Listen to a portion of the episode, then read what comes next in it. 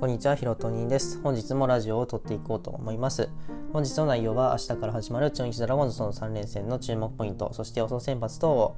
え、簡単に話していこうと思います。この配信を聞くことで明日からの3連戦の展開予想や見どころが一気にわかると思いますので、ぜひ最後まで聞いてみてください。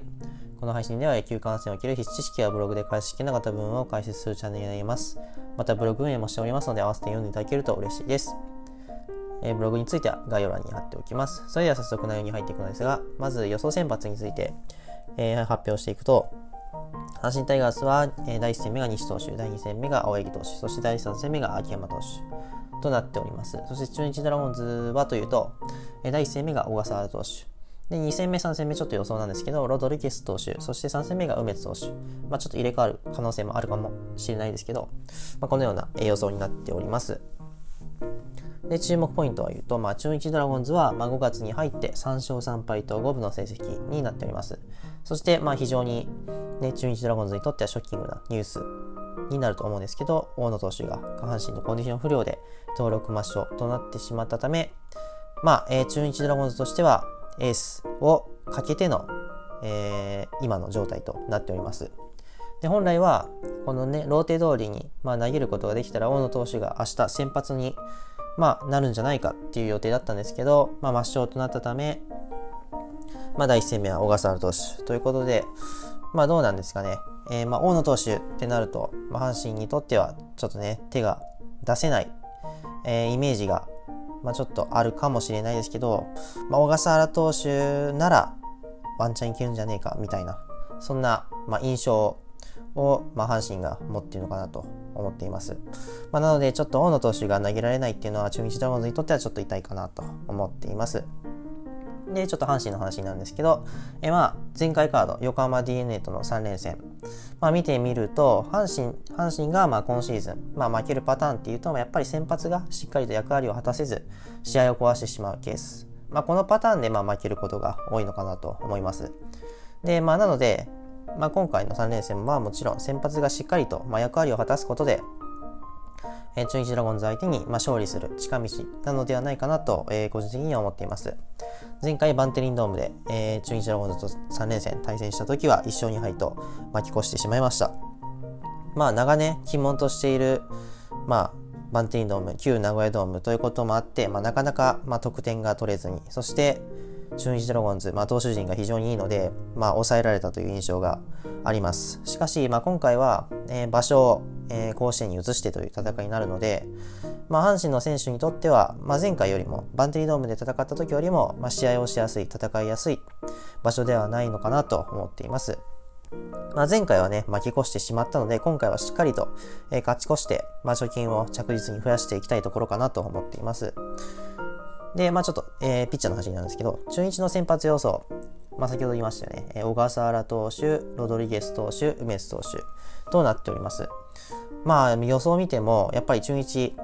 投手陣、まあ結構ね、成績も良くて、まあ珍防御率もセリーグで1位となっているので、まあ隙のない、えー、先発陣かなと思っています。まあその中でも特に梅津投手、これは非常に厄介かなと思っています。まあ、梅津投手は今シーズン初対戦ではあるものの、昨年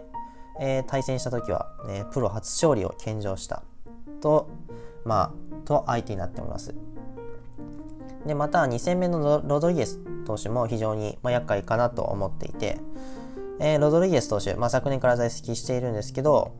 まあ、ストレート、まあ、ストレートなんですけど、ちょっと、ね、左バッターにとってはまあ食い込んでくるボール、カット成分の多いストレートを持っていて、まあ、それにプラスまあカーブ、ドロップカーブみたいな、ナックルカーブかなっていう、まあ、2つを武器にしているピッチャーだと思うんですけど、